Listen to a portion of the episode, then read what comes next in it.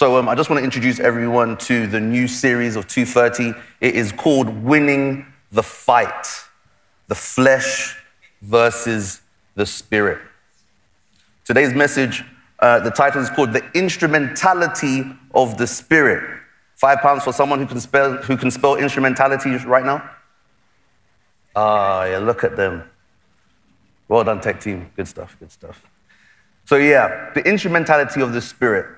Let's just dive straight into it and we're just going to unpack this completely. I thought it'd be good to really lay a good foundation as the Sundays come and you have more of an understanding and, and you know what the challenge is. You know that there is a fight to be won. Amen? So let's just jump into it. Galatians chapter 5, verse 16 to 18. I'm going to read from, I believe it's the, the Berean Standard Bible. Okay, it says this So I say, walk by the Spirit, and you will not gratify the desires of the flesh, for the flesh craves what is contrary to the Spirit, and the Spirit what is contrary to the flesh.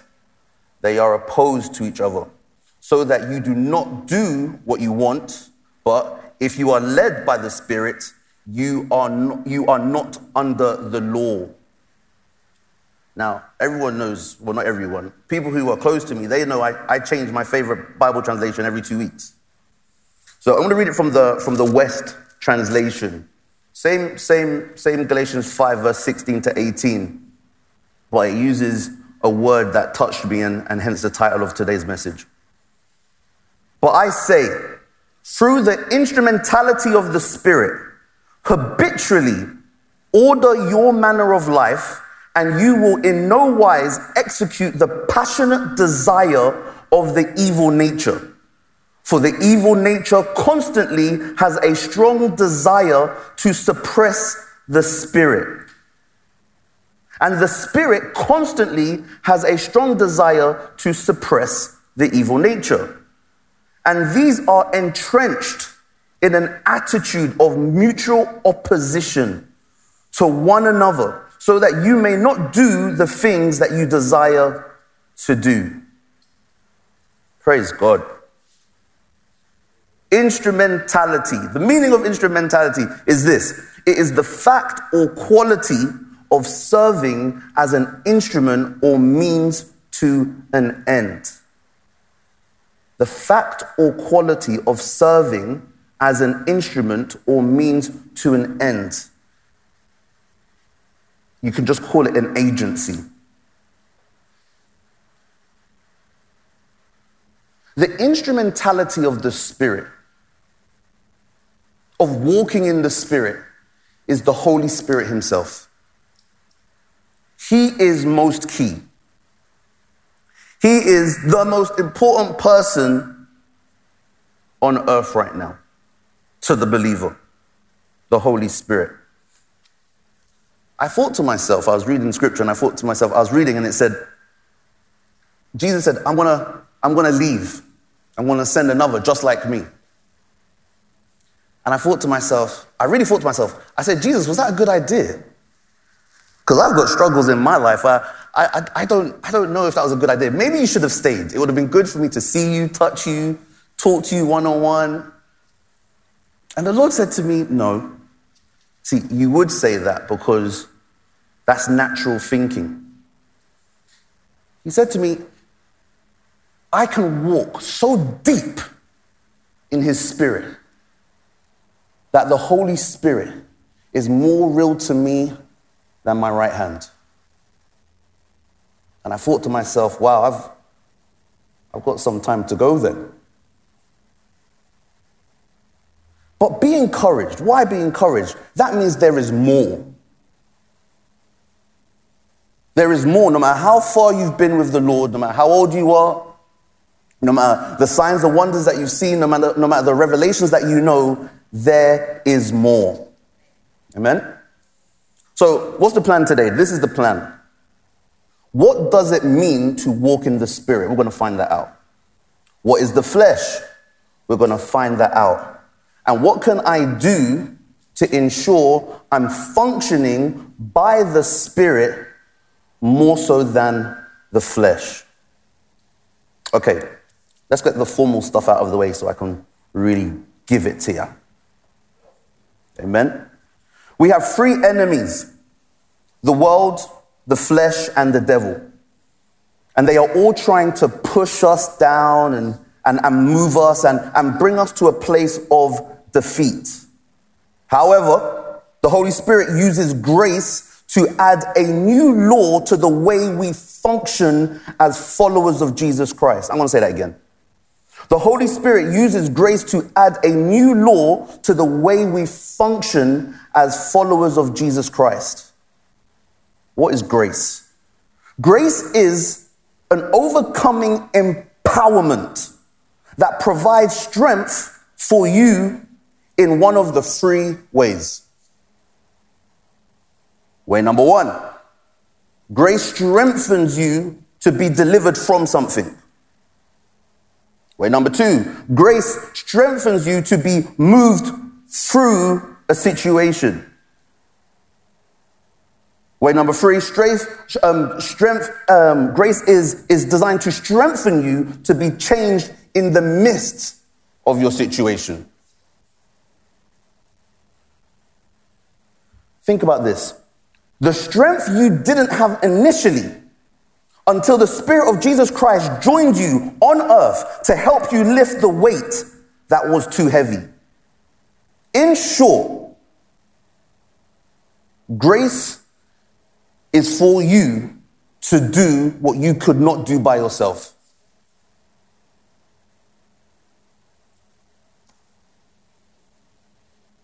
You may think you're a good mom. You may think you're a good father. You may think you're a good brother, a good sister, a good uncle.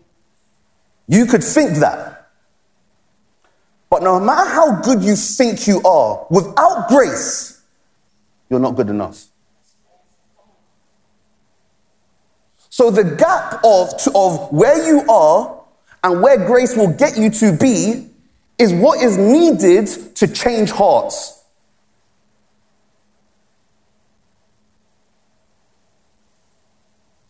Okay, let me say it like this. Let's talk to the people over here. Let's wake you guys up. You need God's grace in your life, not just for yourself, but for the people around your world. Without God's grace, the best you can give anyone, your loved ones, your work colleagues, the best you can give is just you.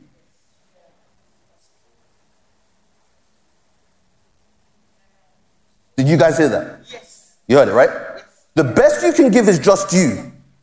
So the question is this why are you so happy just giving just you? How many people are being de- de- deprived from the God who's in you?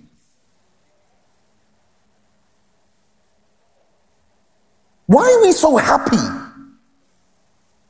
and at the same time so miserable? I find it hilarious. We know there's more. Surely, I mean, I've said this before. There was a five year old who came up to me. I'm the children's pastor. And he said, Pastor A, is this it? I said, What do you mean? Is, is, this, is this all we do as Christians? We come to church. I mean, you're funny, Pastor A, but I need more. I said, Wow is true. Did you give your life to Christ, wherever that may have been, so you just came to church? Do you think the Bible says that Jesus was marred more than any other man? Do you know what that means? I've watched my fair share of violent movies. And the worst beating I've seen a man or woman be filmed to receive, the Bible says Jesus was worse than that. So, do you think he went through all of that for you just to come to church.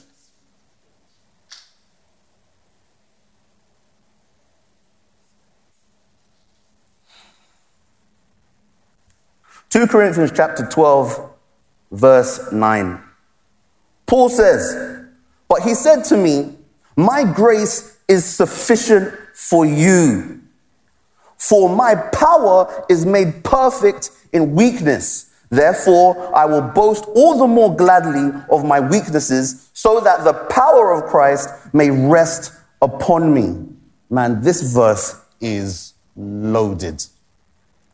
Let me do a few word studies on this. We've touched on grace and we've explained grace to a certain extent. But what's really interesting, it says, My weakness, um, therefore I will boast all the more gladly of my weakness. So I've done a word study on that word weakness. And it says this weakness, want of strength of the soul to restrain corrupt desires.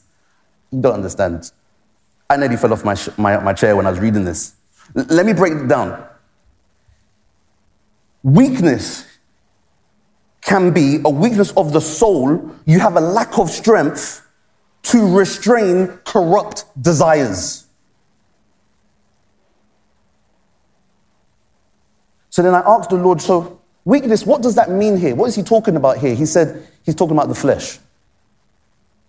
Remember what Jesus said when he just asked his disciples, who's been walking with for three years, he said, I just need you guys to pray. I've got a bit of a situation going on. Just pray for a, for a bit. And they kept on falling asleep. And the Bible says, the Lord says that the, the spirit was willing, but the flesh was weak. So check this out. Here's a principle. You have to write this down. It's so important. All sin comes from the flesh, but not all flesh is sin. Okay, let me just give us a second just to put that in your head. All sin comes through the flesh, but not all flesh is, is sin. So that basically means this. If you are functioning, if you're in the flesh, you are in a position of weakness. And in that position of weakness, you are susceptible of accepting, believing, desiring something that is not in line with God's will for your life.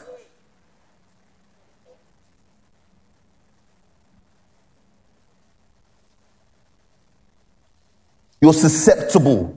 And when you accept it, you're deceived. And when you're deceived, the desires that you have are delusional in nature. Let me break that down. What do I mean by delusional? There's two words that I want to touch with you guys need and want. When you have a need, it's something that is essential. When you have a want, it's more desirable.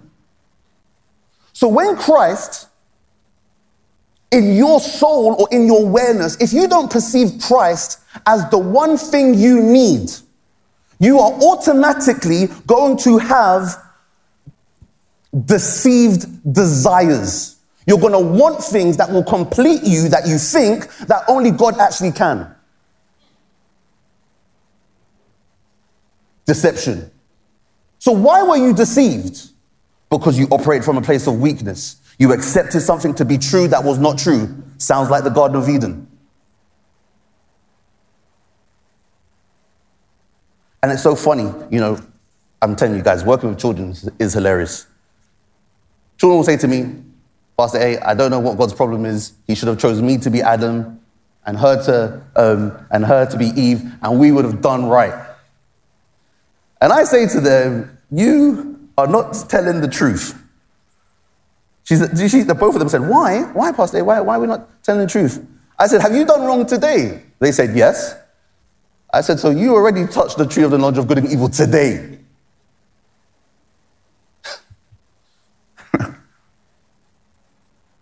Another word here is um, in 2 Corinthians 12 9 is power. The word, the Greek word is dunamis. Check out the definition of this word, dunamis. The power for performing miracles and moral power and excellence of soul. Excellence of soul. So check this out. Let's put these words together and see what Paul's actually talking about here. God's grace that he says for you is sufficient is sufficient because it's loaded with dunamis power.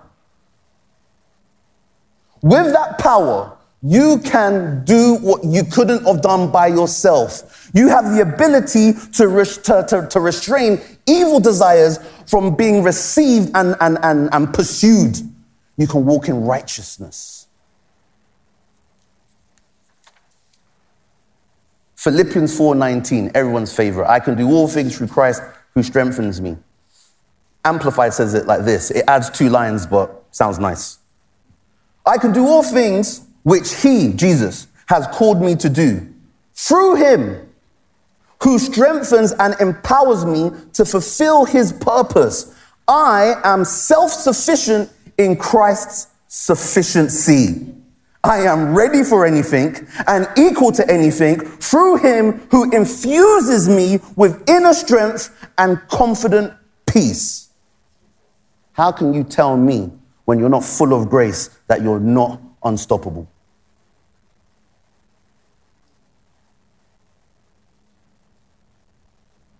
Now, the funny thing is, it's not just about being empowered, it's not just about grace, walking in the Spirit. It's actually walking with the Holy Spirit Himself. Very important. The Holy Spirit is like a sat nav. Tech team, I'm about to use that video. The Holy Spirit's like a sat nav. And, and what's really interesting is on Friday, I went out to buy something for the children's ministry, for the, for the, for the youth who were there. And what was so interesting is that I had to use my sat nav on the walking sat nav. So I was walking, but I, I was walking in the wrong direction. I knew where I, I, I knew I had to go in a certain direction, but I never knew I was walking away from that direction. It made sense to me to walk in the direction I was going in. And I thought to myself, wow, how interesting that is. That we can be led, we can think that this way is right for us. We can look at the word, and let me tell you, the word of God is amazing. But let me tell you this, brothers and sisters the word of God is full of the laws of God, the 613 laws of Moses, yes. It's full of amazing, perfect principles, yes. But the biggest problem about the principles that the Word of God has is this. In that moment in your life, what is the thing I should do? If the video is ready, let's play it if we can.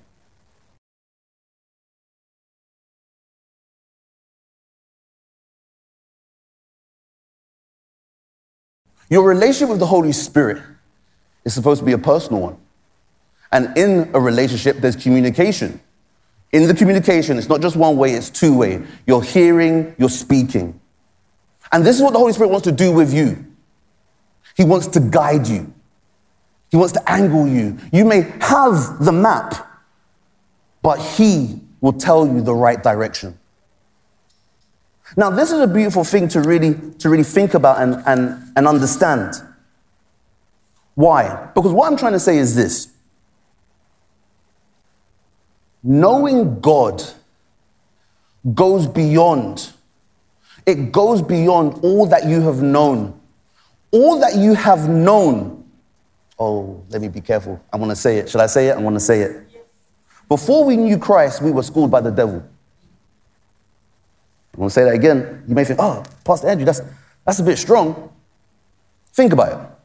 Your unrenewed mind is everything that you believe that is not in line with God's word.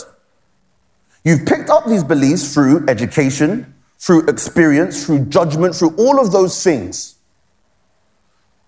What's so interesting is everyone believes that they are their own fountain of truth. No one believes that they believe a lie. Name me the lie that you believe right now. You don't. You wouldn't know right now that what you believe is a lie until truth comes. Hence, the Bible says, renew the mind. Exchange what you think you know and to be true, which is wrong, exchange that with the revelation of the truth of the word that you have received. So the question is why are we so happy to function in the ways of the old? Why are we so happy to function in the place of the flesh? The place, remember, the same location where all sin comes from. Why are we so happy to do that? I want to use uh, three people. They, they should be around, floating around. Spirit, soul, and body is such an interesting um, teaching to understand. And the beautiful thing about spirit, soul, and body is that you have to have an understanding of it. So it works a bit like this spirit, soul, body. Imagine there's someone here who's the spirit. Imagine someone that's here who's the soul. Imagine that there's someone here who is the body. Now, what's really interesting about the concept of spirit, soul, and body is this. You have to catch this. When the Bible says he will give you a new heart, when you see the word heart in the Bible, it's really talking about the new creation is a heart. It is the combination of the new spirit being that you are and the soul. They come together, it's a heart. The issue with the heart is this spiritually, you're perfect, amazing, you're, you can do no wrong. But the reality is, you don't function from the place of the spirit all the time. You can't make us, you can't sin and be walking in the spirit at the same time. Because to walk in the spirit is to worship God. To worship God is to be in love with God. You can't be in love with God if you are not in the love of God. What does that mean? Have you accepted for today God's love for you? Have you accepted for today, irrespective of all the off key things you have done in the last week, the last month, have you accepted that even though you've done all of those things, he still says you are good. Is he saying your actions were good? No, they were wrong. They were wrong. But what he's trying to say is that there is a division between what you do and who you are. The spirit is your new nature. The flesh, for the believer, isn't their nature, it is a way, if they choose, to function by. So you still are given a choice to function by the flesh, even though your nature is not of the flesh, unbelievers, or to function by the way of the Spirit, of which you are one in nature with God Himself.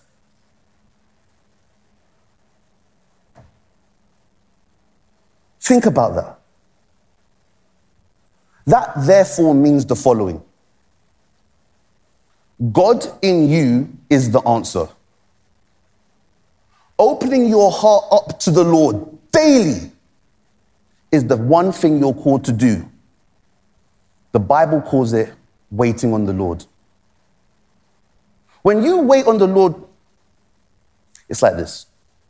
Imagine you've been criticizing, you've been judging people, you've been cussing people out, you've, you've slept around, you've, you've, you've done drugs, you've, you've not been nice to your family members, whatever that thing is, whatever it is, we love to condemn ourselves. The religious, we can be so religious, and the religious are the worst. The religious will say, Oh man, that was so wrong. I shouldn't have done that. And they beat themselves up with their words until hopefully, in a moment, the beating that they've given themselves is enough to say, I am worthy. You're not worthy because you beat yourself with your words. You're worthy because Jesus says you're worthy and you believed. This is the truth. This is the reality. The question is is it your reality? So many people say you have to do to, to, to show your love for God. It's a lie. It's a lie. How can you do if you haven't received? The first thing you're called to do is position yourself, wait on the Lord, allow all those condemnations and all those things to fall away. And as you wait on the Lord, as you look into His Word, as you remind yourself of, of what the living Word, Jesus Christ Himself, done for you, there'll be a moment when you realize that these aren't just words, they are words full of mercy and hope. And there'll be a moment where it will humble you. And in the position of humility, oh, the position of humility is the perfect position to start walking by the power of grace and with the goodness of the Holy Spirit. So I encourage you, brothers and sisters, you're always going to have an option as believers to function by the Spirit or to function by the flesh. If you function by the flesh, please know this don't condemn yourself because of the behavior. That's a lie. Sin is more than just behavior, sin is a false perception. And from that false perception, which produces a false identity, it produces a false perspective, it produces a f- false sets of principles and values. From there, your life just is full of sin. But we focus on the end result, on the action. But if you lead back to the action, you realize that I sinned because I forgot who I was. Stop functioning in the false identity. Realize, and don't, and don't listen, don't be fooled by the, the, by the religion and someone, you know, says, you know, discipline, discipline.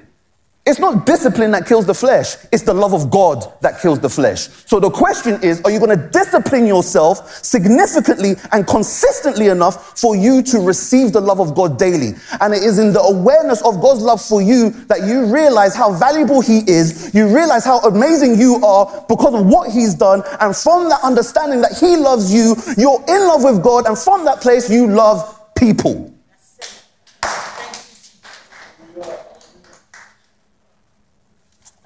And that is all he wants us to do.